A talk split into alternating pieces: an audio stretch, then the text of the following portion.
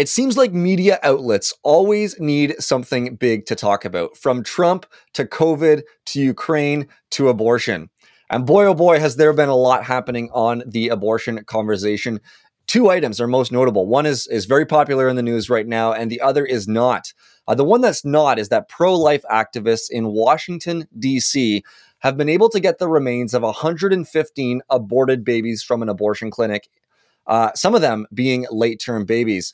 The, the popular one is the court opinion by a majority of the United States Supreme Court justices on the future of Roe versus Wade has been leaked, leaked, sending shockwaves everywhere and being the story that just happens to be uh, the one that makes everyone forget about all the other big stories that have happened. Unless you think this only affects the United States, uh, we are seeing responses by the uh, politicians here in Canada across the political spectrum. We're going to be talking about these stories and what it means for us as activists with boots on the ground, how we can use these stories in our conversations. You've tuned in to the Pro Life Guys podcast.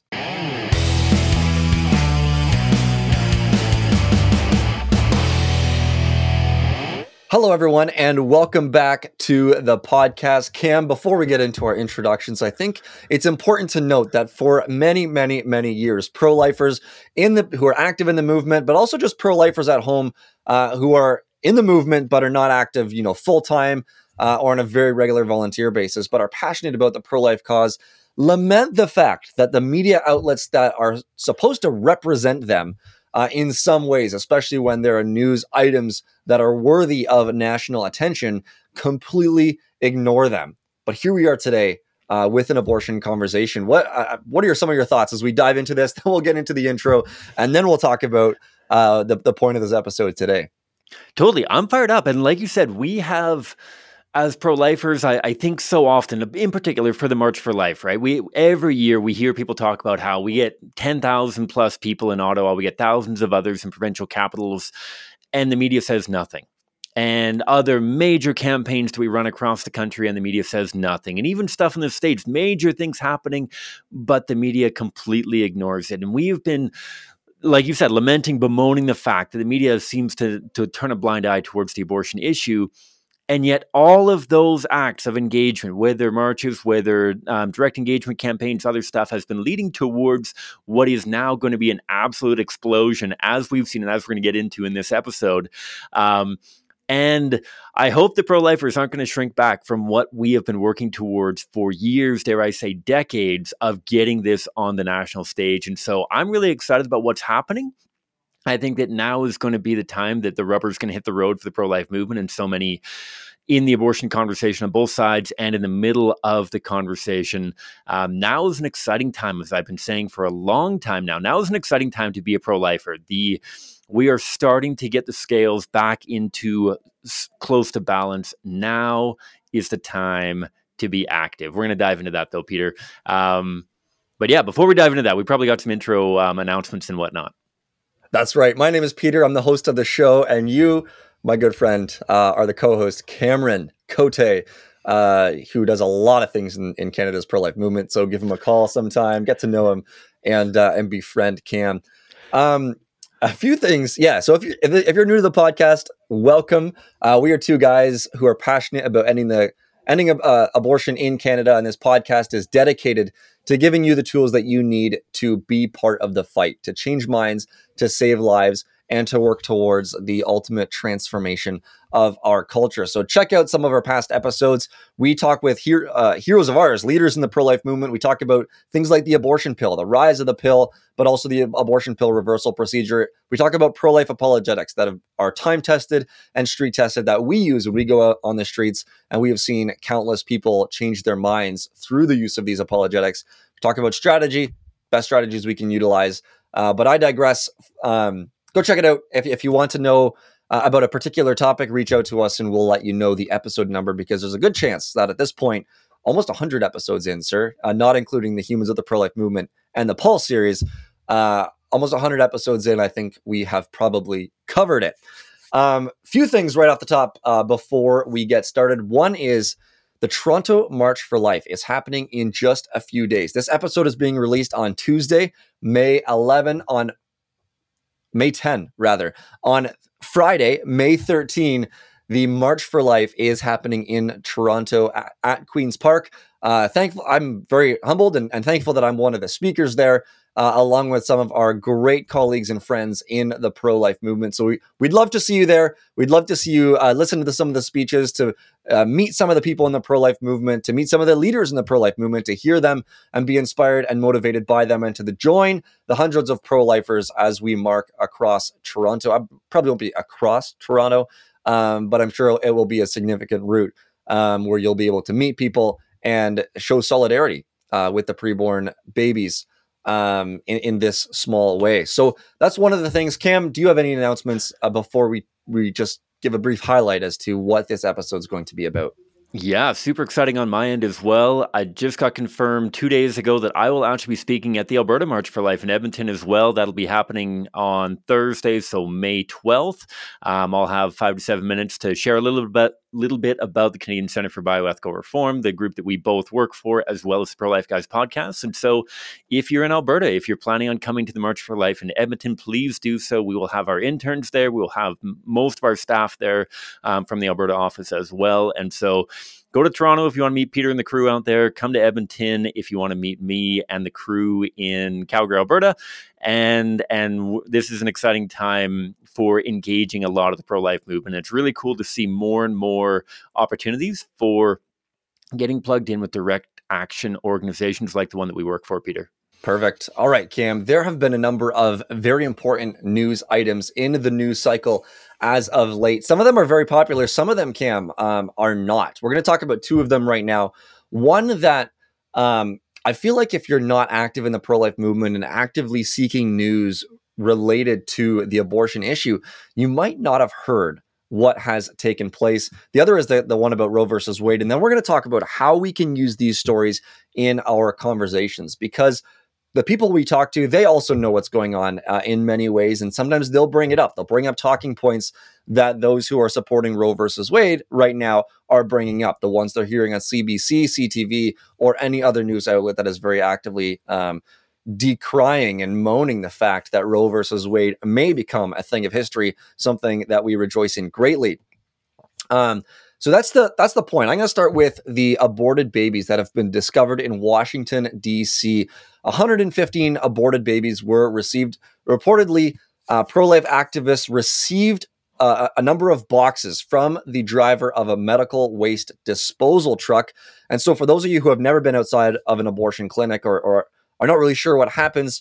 Uh, the babies are aborted. They're considered medical waste. And then there are medical waste disposal companies that will come in, take boxes or barrels of these aborted babies, um, and uh, yeah, just just the blood and everything else out, um, and then dispose of it in whatever way that company decides to do that. So a company was doing this. Pro life activists had a conversation with the driver, and they were able to take some boxes from the truck um, to number one um, highlight the injustice. I mean, they took some photos and some videos, but also to give these young boys and young girls a proper burial. Now, five of them um, were aborted in in violation of federal laws, which means that they were very late term abortions. I don't have the exact details in that, Cam, but maybe I'll jump to you in a moment. Um, we've seen the photos. Uh, our colleague Blaise Alleyne sent us an email of the photos uh, to all the staff that we had an opportunity of looking at, and boy, oh boy, were they devastating. Um, they were hard to look at. I did not get through them all, Cam. I don't know if you made it through them all, um, but uh, it was they were very rough to look at. If you want to learn more about this, our colleague in the movement, Mark Harrington from the Mark Harrington Show, has a great episode with AJ Hurley, who was one of the guys who was able to get the boxes of the babies and and take the photographs and and part of the front lines in that respect. Um, and uh, and so go to the Mark Harrington Show on YouTube or another uh, podcast catcher. It's a 30 minute episode or so to listen to that and hear a little bit more of the story. Cam, do you have anything to add here? Yeah. So, and and this is a lot of what this episode is. I, I, feel like this is a bit of an episode, Peter, of hybrid between our general episodes where we talk apologetics and episodes that we've done in the past called the Pulse, where we cover a lot of the news items. And when I think about this story, and, and as you mentioned, the images, the video footage is just absolutely heart wrenching, as I'm sure many people can imagine thinking about these children who've been ripped limb from limb. Uh, we're going to put a link to the live action video um, that kind of covers a lot of this um, in the show notes. And so um, please do check that out. Be aware that this is this is I have seen literally hundreds of different abortion videos. I've seen some abortion videos literally hundreds of times this was the most heart wrenching that I have ever witnessed because of the the clarity because of the humanity of these children that was able to be captured through the recording through the photos um, and and the variety of images. It's absolutely heart-wrenching. I, I can't even think of a, a different expression than heart-wrenching. And so what what i want to share is how do we leverage this towards preventing it from happening again right? That that it's one thing for all of us to be appalled. It's all one thing for all of us to talk to our pro life neighbors and be like, oh my goodness, um, the pro pro abortion movement has done this again. I was talking to Mark Harrington actually about this situation um, on one of our recent episodes. Actually, actually, one of after the episode that we just published with Mark about like how do we as pro-lifers stay motivated because peter this is not incredibly new for you or i necessarily we've seen what's happened to kermit gosnell um, the the terrible abortion provider in Philadelphia who's keeping late term abortions in his personal freezer. We've seen stuff from late term abortions in Canada, America, around the world. We've seen the David Daleiden exposes. We've seen the stuff that Mark Crutcher and Lila Rose and sexual assault happening within. Um, within abortion facilities and statutory rape being covered up. Like we see so much of this horrific stuff and yet it's brand new for so many people in society. And so what I want to share is how can we integrate this into conversation so that we can ensure that this doesn't happen again. This isn't kind of the manipulation of of tragic um, victims for our own benefit or gain, because those who benefit are those who may be scheduled to be killed tomorrow or the next day or the day after. Like you've mentioned, and, and as I mentioned as well, the photographs are so central to this news story because these five children, particularly those who are late term abortions, that they're concerned violated the state policy on partial birth abortion or post birth abortion because of the wounds on the children um, and the, the medical opinions on how old these children are. The what is being um, decided right now is whether or not these children were killed by partial birth or after birth abortions, infanticide, whatever we want to call it, ripping apart a child or intentionally killing someone. Um, regardless of whether it's done fully outside of the womb, partially inside the womb, or entirely inside of the womb, is, is absolutely barbaric.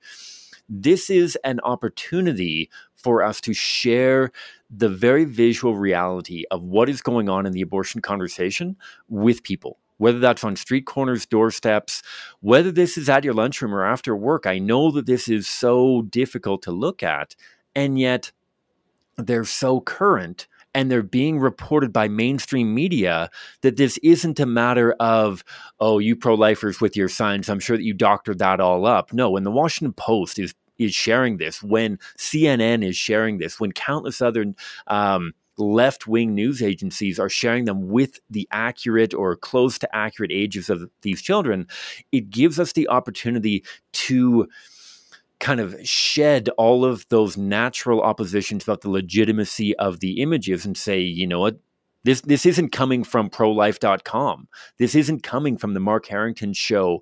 This isn't coming from Pro Life Guys podcast. This is coming from the police department of Washington. This is coming from CNN, Washington Post, Huffington Post, whatever it may be. And so it offers legitimacy there but it also can act as a catalyst in conversation, particularly for those of us in Canada, because so often, Peter, you and I encounter people who will say, oh, late term abortions don't happen in Canada. This is just fear mongering and scare tactics that, yes, technically speaking, they're legal, but they don't actually happen. And while these images certainly are from the States, not only can we integrate them into the conversation to so, show these are happening in America, these aren't happening in like back alley China, Vietnam sort of thing where like, oh, well, they live by a different human rights code that so many people will suggest. But no, this is happening in our countries, in our culture, in our society, um, America, Canada, this sort of thing. And it opens up the conversation regarding statistics as well. That tragically, there are reported every year hundreds of children in Canada killed well after they could have survived outside of the womb for various reasons or for no reason whatsoever. And so I would say that for this news story in particular, it allows us to integrate in the images of the tiny human beings and not so tiny human beings who are being ripped apart to connect human to human, to, to take this issue that is for so many people entirely abstract and make it concrete, to make it human to human, a personal connection between perpetrator and basically passive or ignorant bystander so that we have fewer people doing nothing about the issue. So, first of all, exposing the victims. Second of all, um, highlighting the late term potential that, yes, of the 115 abortions, only approximately five of them were late term abortions. That may extrapolate into the current percentages in Canada as well. And yet, they are still happening. And that can be a starting point of, at the very least, in Canada, where all abortions are legal through all nine months of pregnancy, there's no um, legal restrictions this can be a catalyst towards at the very least maybe starting the the progression towards banning all abortions by protecting at least some children. So those are two thoughts coming out of that news story peter but that's probably the the minor one. The major one that i'm sure that far more of our listeners and our listeners spheres of influence are familiar with is this leaked supreme court um, draft ruling on the roe v. Wade challenge that's right, Cam. And boy, has this sent shockwaves um, basically everywhere. I mean, one side of the movement is particularly thrilled. The other side is scrambling, trying to figure out what to do, making threats here and there um, on what to do with the court and and all of this stuff. Man, it, it's quite something. A, a, brief summary of what has happened. Um, I don't have the date in front of me, but Politico, um, which is an, a news outlet, they received a 98 page draft which was the court opinion in the Dobbs versus Jackson Whole Health case that was before the Supreme Court. We've talked about it in episodes past. It was written by Justice Samuel Alito.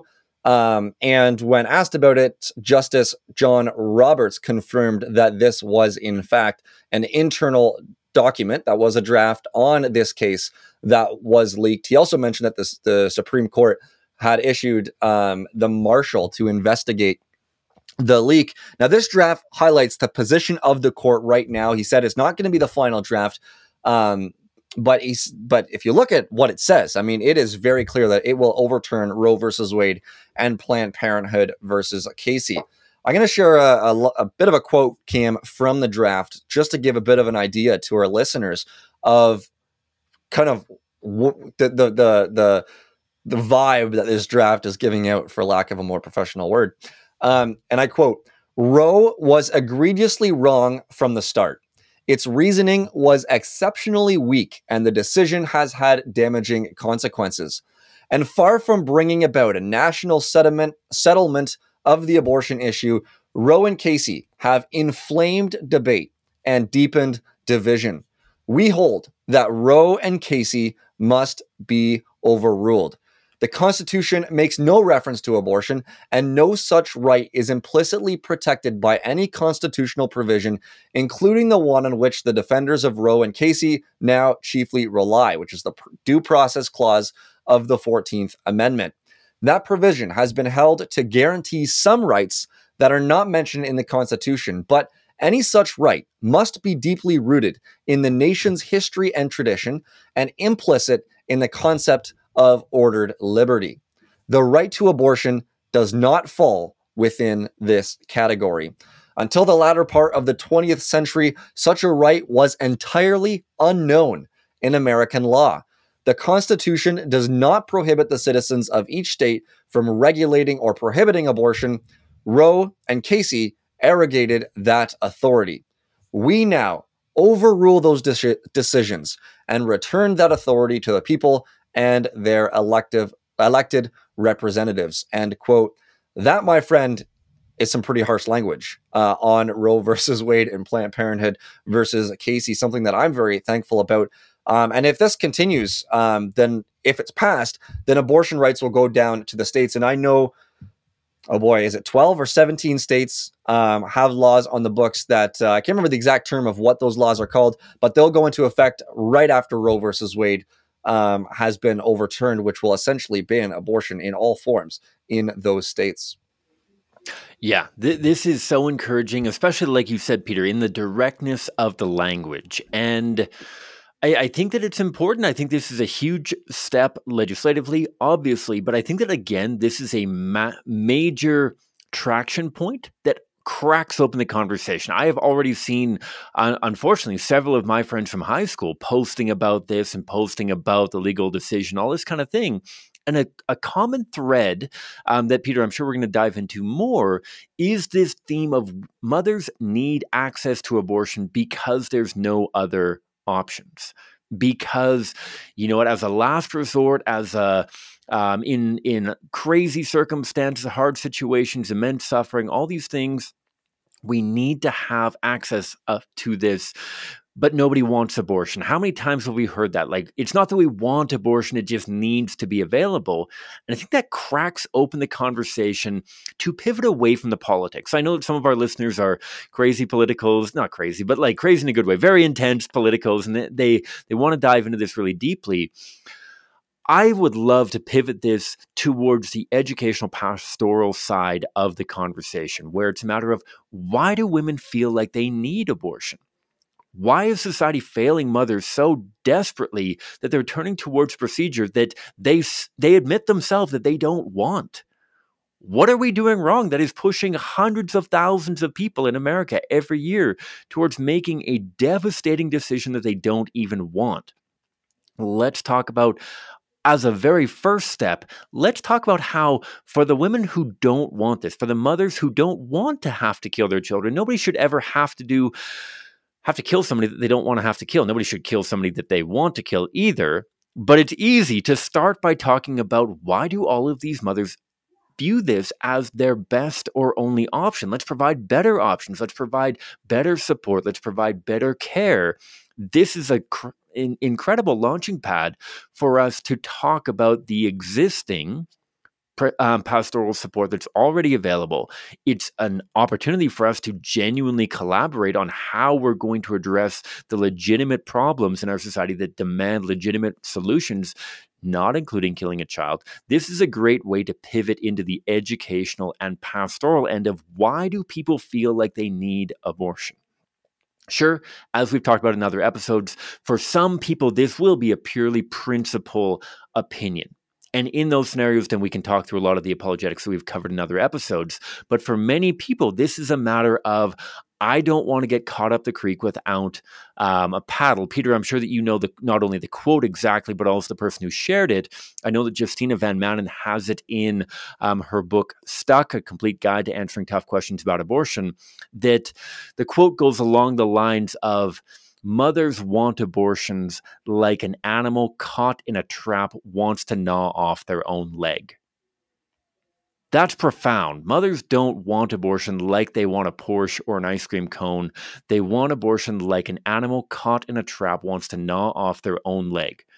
Let's make abortion unnecessary while we're making it unattainable. And we do that by making it unthinkable. We all come together, sparks and and synergy and all those power words and whatnot. That that's one thought that comes to the the national conversation about abortion. But Peter, this has massive implications for us in Canada as well, right? This isn't just what's going on south of the border, and this isn't impacting the abortion conversation in Canada. What what is this doing to the conversation up here?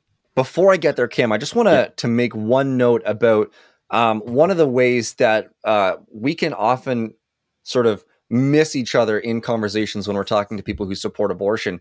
Um, when people say that what we need is safe abortion, I think Red Pen Logic, our friend uh, Tim, uh, who is an apologist with uh, Stand to Reason, um, he he said this in response to you can only ban safe abortions. He said, and I quote, safe abortions do not exist. There are clean clinics, sterile instruments, and certified doctors but every successful elective abortion kills an innocent human being.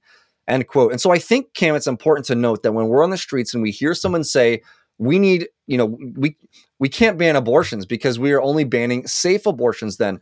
What they mean when they say safe abortions is what Tim is saying here clean clinics, sterile instruments, and certified doctors. What we say when we're talking about uh, un- like no abortion is safe is that every single abortion is ending the life of a young human being. And so just keeping that in mind when we're trying to use the principles of common ground, analogy, and, and asking good questions um, with those that we're talking to. And as we present the human rights argument, as we've presented it before, um, to, to keep that in the back of our minds that when they say safe abortion and when we hear safe abortion, sometimes those are two very different things. But Cam, yeah, like you said, um, this is not just limited to uh, to the United States. I mean, there are people over the world, the world over, rather, um, who are commenting on this. But we, being in Canada, seeking to uh, equip, I guess, first and foremost, some of our friends and colleagues and activists on the streets, new volunteers and stuff here in Canada, as we do uh, for the rest of the world as well. Let me just share with you a bit of the response from some of Canada's notable politicians. I'll start with Justin Trudeau, our wonderful prime minister, the leader of the Liberal Party of Canada, and an esteemed feminist in his own eyes. And he says, and I quote, the right to choose is a woman's right and a woman's right alone. Every woman in Canada has a right to a safe and legal abortion. We'll never back down from protecting and promoting women's women's rights in Canada and around the world. End quote. He certainly is doing that uh, as he continues to fight in various ways for more abortion access in Canada and continues to do what uh, a former Canadian ambassador once said, um, which is neo colonialism. Um, p- pushing neo-colonialism in different parts of Africa and other parts of the world as he spends hundreds of millions of dollars with strings tied um, to these countries as long as they uh, make abortion legal. Chrystia, Free, Chrystia, oh boy, Chrystia Freeland, uh, the deputy prime minister and finance minister, said, and I quote, as many Canadians and I, as many Canadians, I was both shocked and deeply troubled by the news emanating from the United States yesterday evening with regards to the right to abortion. Expressing myself here today as a woman and as a mother and as the deputy prime minister, Prime Minister of Canada, it is important for me to highlight the clear and determined commitments that our government has in protecting women's right to choose, considering that Justin Trudeau said several years ago that no one in his party uh, is going to, uh, you know, allowed to vote or speak pro-life in any way. It's no surprise that the deputy prime minister would say this. There's a lot that can go into Cam her saying this as a mother specifically. Um, maybe you want to comment about that later. Jagmeet Singh uh, is the leader of the NDP, the New Democrat Party, and he wrote on Facebook, and I quote, access to safe abortion is a fundamental right. I stand in solidarity with Americans fighting to protect this right and vow that New Democrats will never stop fighting to ensure Canadians have access to safe abortion everywhere in our country. End quote. And he said later at a press conference, we know that when abortion rights are denied or when abortion services are denied, the result is women die. It's a strong claim, um, uh, a claim that he made nonetheless. The Bloc Québécois, um, uh, an MP from that party, Christine Normandin, attempted to move a voice vote on a unanimous consent motion uh, in the House of Commons, stating that the House reiterate that a woman's body belongs to her and her alone, and recognize her freedom of choice on abortion for any reason. Thankfully, that unanimous consent motion failed as a number of politicians uh, shouted no. Um, and that's how it, that's instantly how a unanimous motion uh, gets, that's instantly how it fails. Um, love it or hate it. Now, the Conservative Party, the Conservative Party, Cam, you'd think that as conservatives in the name, uh, they would add some common sense to the conversation and work to provide some helpful commentary, uh, commentary, uh, maybe add some value to what we're talking about today. And the value that they added from the from the uh, the head office, as it were. Uh, all MPs were informed in a direct email from the interim conservative leader, Candice Bergen, that, and I quote, conservatives will not be commenting. She further stated that it would be inappropriate to comment on matters before the U.S. courts. Uh, that seems to be another way of saying um, this is uh, too hot a topic for us to talk about because every time we open our mouths, um, you know, we get whatever. There's just a lot going on there, Cam. Um, that didn't stop some MPs from the Conservative Party. Ontario Conservative MP and chair of the House Status of Women Committee, Karen Vecchio, said, and I quote, I have always been the person that says it is a woman's right. That is who I am. End quote. But our man, Alberta MP and chair of the Pro Life Caucus, Mr. Arnold Viersen, notably a former guest of the podcast, notably for us because Yeah. um, what, notably a, what an too, opportunity think. for us. Notably for him, Yeah. I- I'm sure he puts that on his resume too. I was a, a guest on on the. I'm sure that when he goes to his con, um, constituents who are all pro life, constituents, yeah. uh, he's like, you know what, I'm, I'm legit. I went on the pro life guys podcast. There you go. That's your claim to fame, Arnold. Um, he says the debate has never been closed and human rights ought to begin when the human life begins. Cam, that's a lot. There were a lot of other MPs as well, but um, those were some of the notable ones. I don't know if you have any comments or any thoughts uh, from some of the response or lack thereof that we're seeing. None whatsoever. No, no, I'm, I'm kidding. a few thoughts from me. Um, I mean, all, the comments are as expected to be. I mean, the, the Conservative Party is largely made up of cowards, and so I wasn't really expecting a whole lot out of them. Props to Arnold Viersen and any other pro lifers who, um, as the media would put it, stuck their neck out there to um, oppose ripping apart tiny human beings. Um, shouldn't take a tremendous amount of courage to have to do that, but I, I expected nothing different from the Liberal or Jagmeet Singh or anyone else. Um, where I think that this is so interesting, and and not an argument per se, but something that I talk about fairly often. We're going to talk through the common ground analogy question, human rights argument kind of stuff as to how we can integrate this into conversation. One thing that I think gives us a, a great opportunity here is to appropriate Pascal's wager into our conversations. Pascal's wager, I don't know how many people will be familiar with it. It's not an argument for the existence of God, but rather an argument for why you should, at the very least, live a Christian life ethic of if there is no God and you live as though there were a God, then you basically lose nothing, anyways. If you live as if there is no God, um, and there is no God, then you lose nothing. But if you live as though there is no God and there is a God, then you lose everything. And if you live as though there is a God and there is a God, you gain everything. Therefore, the only sensical wager is to live as though there were a God. Appropriating that towards the pro life worldview and saying, you know what? Why does this conversation matter? Why is it important to talk about abortion? Well, if abortion does not directly and intentionally kill an innocent human being who has a legitimate claim to the protection of their biological family, then there's a growing number of jerks like you and I, Peter, who are trying to restrict something that's a totally legitimate practice. And so it matters. We need to have the conversation on that front. But if abortion does directly and intentionally kill an innocent living member of the human family who has a legitimate claim for the protection of those around them, then there's genocide happening in our country. And I don't say that lightly. I don't throw about the genocide terminology flippantly, but rather we have a defined demographic of human beings, literally humans of a particular age, who are being systematically killed by a state sanctioned program to kill them in whole or in part. Uh, that's literally the definition of genocide. And so, whether you want to integrate genocide into your conversation, this is an issue that demands our attention, demands our consideration, and demands our conversation. So, let's have the conversation. Right. And so it's not just a, a, a spectator sport for us Canadians.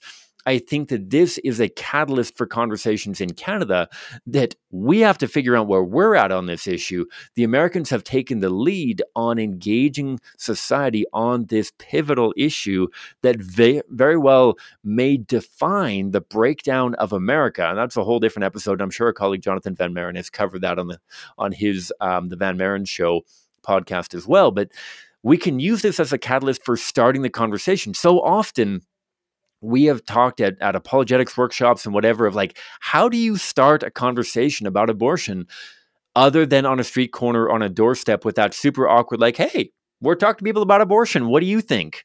Right? Like that works on a street corner, but how do you bring this up with coworkers? How do you bring this up with family members? How do you bring this up with people in your community? Well, guess what? They are bringing it up now let's bring it up in more than a spectator sport. Isn't this interesting? Let's not bandy words on why or how the position got leaked. Let's not take the easy way out and talk about the administrative process of this ruling, but rather the substantive substantive content of the ruling and what it means for preborn children. Let's go outside of the political stuff. Let's go into the content of whether or not humans should get human rights. And so I think that it provides a, a great opportunity for people that have been looking for an opportunity. We say in apologetics workshops, I've had lots of people tell me I wish that conversations about abortion came up more often. Well, guess what? They're coming up now. Let's put um, some some meat behind our words and um, do make good. I guess make hay while the sun shines. Make good on our commitment to defend preborn children. Peter, you wanted to jump in there. I do. Yeah, I think there's something important behind what you're saying here right now, Cam. Uh, a lot of us like to think of when we think about issues like this, we, we kind of whether we say we do it or not, we put our hope in what happens politically. And and I, I am reminded now uh, the, of the fact that I'm reminded on an almost daily basis at this point not to put, put my trust in princes or those who are leading the country, uh, in whom there really truly is no help. Um, but that seems to be the way that we often approach some of these cultural issues. Is how is my elect, elected representative going to vote? You know, for this issue, is this, is this particular issue going to come up? You know, the real change is going to happen when it happens in Queens Park uh, here in Ontario, when it happens on Parliament Hill. But and there might be several reasons for that. Maybe we see that as a silver bullet solution, which I love. Um, I wish there was a silver bullet solution for the issues that I care about most. Unfortunately, um, I, we all need a reality check in that there is truly no silver bullet solution. Even if Roe versus Wade in the United States is overturned, that is not a silver bullet solution because there are many states that are going to make abortion very, very illegal. They're going to do what Gavin Newsom said and call their state an abortion sanctuary. Now, but this gets to okay, where does the change happen? And the change happens, Cam, as we've seen time and time again, conversation after conversation, piece of literature literature dropped off at front door to front door to front door, going door to door, having conversations. Um, you know, going to universities, going to high schools, going to colleges, going to downtown areas, and having those individual conversations, making those personal interactions with people, showing them the reality of what abortion is, and having these time tested apologetics to use in those conversations that's where we see the change, Cam. And we talk about hope in the pro life movement. I know you have a talk about that. So if you want Cam to come to your church or your small group or whatever it might be to talk about hope pro- for the pro life movement in Canada, when it really truly does seem like there is no hope, uh, Cam will share that hope with you based on his experience and and my experience and our experience as pro-lifers for the Canadian Center for Bioethical Reform and other similar organizations our experience being on the streets and having those conversations and when everyone, not on everyone, men, many people think that no one can change their mind on a topic as controversial as abortion, we are seeing people change their mind all the time. We could talk about babies saved. I've been to an ultrasound uh, of a baby that was saved. So many experiences like this that we've had that we forget hundreds, thousands of the conversations that we've had where people have changed their minds. And so that's why we want to talk about the importance of these conversations. Cam, I mentioned common ground analogy in question, and I mentioned the human rights argument. And as I was saying them a little bit earlier, I, I, I remembered that it's been a while since we've reminded our listeners what these actually are. And so I wonder, could you um, briefly, you know, how would you start a conversation um, mm. if hmm. one doesn't come up and you want to start it.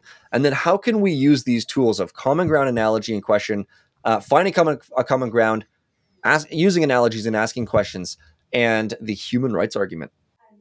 Yeah, so I I think there's lots of different ways that you can crack into a conversation, whether it's something as direct and simple as what we use on street corners so often of what do you think about abortion? It can be where you at on on all this hubbub around the Supreme Court ruling or the leaked documents or whatever. But ultimately, when you're met with opposition, that common ground is so valuable in building um, some degree of camaraderie.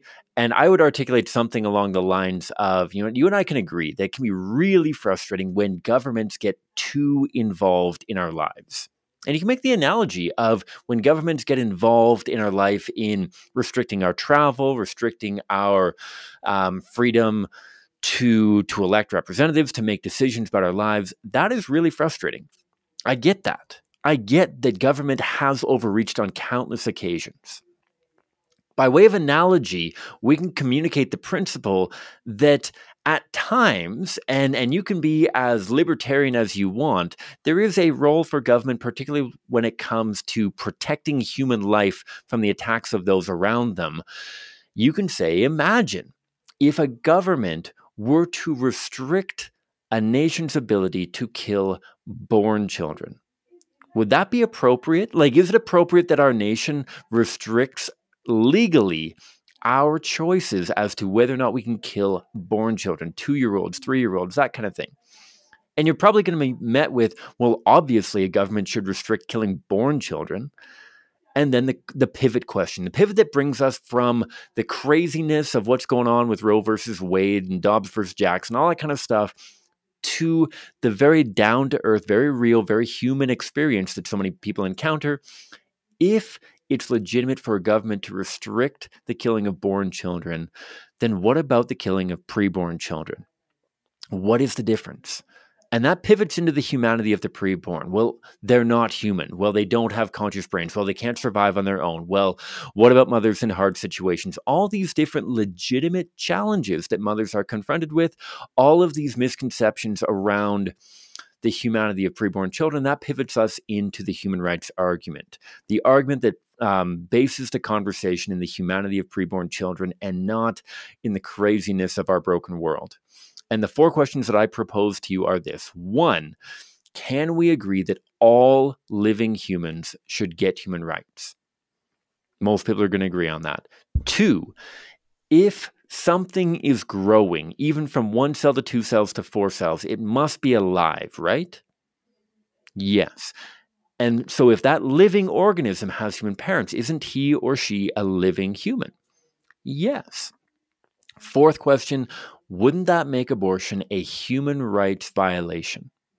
Anchoring the conversation in the fact that Peter, you and I, and everybody else um, within the human family is equal when it comes to whether or not we can be killed um, as innocent humans demonstrate that they are human, and that anchors the question in what is going forward. And so that is where we want the conversations to go. You don't need to debate whether or not pregnancy is hard. You don't need to debate whether or not a child can survive on their own. All we need to talk through is whether or not they're living members of the human family and whether or not you can kill living members of the human family to solve even the most challenging of problems. And we, as pro lifers and as reasonable human beings, I would argue, hold that you can never directly and intentionally kill an innocent living human to solve a problem. You have to find better solutions. And that puts the onus on us, right? Like now is go time for the pro life movement. We have been talking for ages that no, we'll support these children. No, we don't just care about the child before they're born. No, we actually want to help. Well, now is going to be the time for us to put our money where our mouth is, right? And so this is the time not only to continue investing in political and educational ends, but let's not get caught with our pants down. Right? Let's not get caught with a news story coming on a week later of a pregnancy care center running out of diapers because people don't aren't able to have abortions, so they're going to a pregnancy care center, and the pregnancy care center shuts down because they don't have the staffing or the support or the diapers, the resources, or whatever. Let's not get caught. Um, in this, if you're in a position to do so, let's make sure that your local pregnancy care center is well equipped and that abortion truly is unnecessary in your community. Let's be able to point to that in our conversations. And let's, as we educate people around the world and around our tables, make sure that as we're um, transforming mind by mind, culture by culture, we've got the um, the resources, to support, the infrastructure to back up our principles. Okay, now's the time. Now might be a year that you invest more into pro life solutions than you have before. Now might be the year that you invest more into your local pregnancy care center, into your local educational entity, whatever it may be. Now is the time for pro lifers to put our money where our mouth is. And so, um, yeah, that, that's what I think on this. We have an incredible opportunity that we've been working towards for so long. People have invested so much time, energy, sweat, blood, and tears into this. And let's not have the shoulders of the giants that we have been standing upon go to waste. People, I mean, let let's think about Eric Scheidler. Eric Scheidler is, I mean, not not to get get too biblical, but like a guy that that never saw the promised land, never got to see a post Roe world. Let's think about what Eric Scheidler would say if Roe got overturned and abortions didn't go down because the educational efforts or the pastoral efforts weren't sufficient to handle the overturning of Roe. Let's make sure that those that have invested so much time and energy and have passed baton on to us don't get um, the the crazy, tragic, terrible um, response of they did all of this work and then we dropped the baton 10 feet from the finish line. We got a lot more than 10 feet, I should say, but let's not be those people. Let's not be the generation that botches Roe versus Wade. For so long, we have said that we are the generation that will overturn Roe versus Wade. Let's not be the generation that botches the overturning of Roe versus Wade. Cam, that is uh, that's a fantastic place to end. But I do have to say one thing before we end. So uh, hopefully, I don't take away from that. Um, Cam, you posted a video a little while ago on our YouTube channel, which you can find at the Pro Life Guys podcast if you're not there right now, called How to Change Someone's Mind on Abortion, which is a presentation that you did. Um, and we've sort of released that so that uh, other community groups and others uh, can have access to that and um, and learn from you in that way. So I want to direct people to that. We're going to put the link in the show notes as well. Do check out the links that we put in our show notes um, because we have some very notable ones this time. Um, but do check out that presentation. Even more than that, though, Cam loves to do Zoom presentations to churches sure. and youth groups. But even more than Zoom presentations, oh. he loves to come and be there in person and to and to chat with you, to chat with your group, to chat with your church, to chat with those around you uh, on how to talk to people about abortion. Cam, you did a fantastic job just now in sharing how we can use these conversational tools and tactics of finding common ground, using analogies and asking questions, and the human rights argument. But Cam, if you go to a church or to a small group or to a youth group or to whatever sort of group your group is called, um, you you answer questions. You sit down with people. You um, equip them with the tools that they need. And then cam you go door to door with them as well to have those conversations so that they can witness what those conversations look like in real time not just in the academic setting in a church basement but on the front doorsteps of someone who thinks abortion is okay. So reach out to cam. Um, cam i'm gonna i'm gonna give your email address because you've done it many times so i feel like i have uh, the right to do it. C cote c-c-o-t-e at endthekilling.ca and uh, and do do connect with Cam because uh, he's super good at it. There are probably uh, local against abortion groups somewhere in your area as well, so connect with them. And I think it's important to note, Cam, just as we wrap this up, we're going to have good days and bad days in the pro life movement, um, whether individually or whether as a pro life movement as a whole. We're going to have political wins and we're going to have political losses. We're going to have judges on our side that rule in ways that uphold justice, and we're going to have judges that are not on the side of preborn children and uh, do what they can to propagate injustice. We're going to have days of encouragement. Cam, you could talk about many of them. We're going to have days of discouragement. Cam, you could probably talk about many of those as well. And boy, boy, so can I.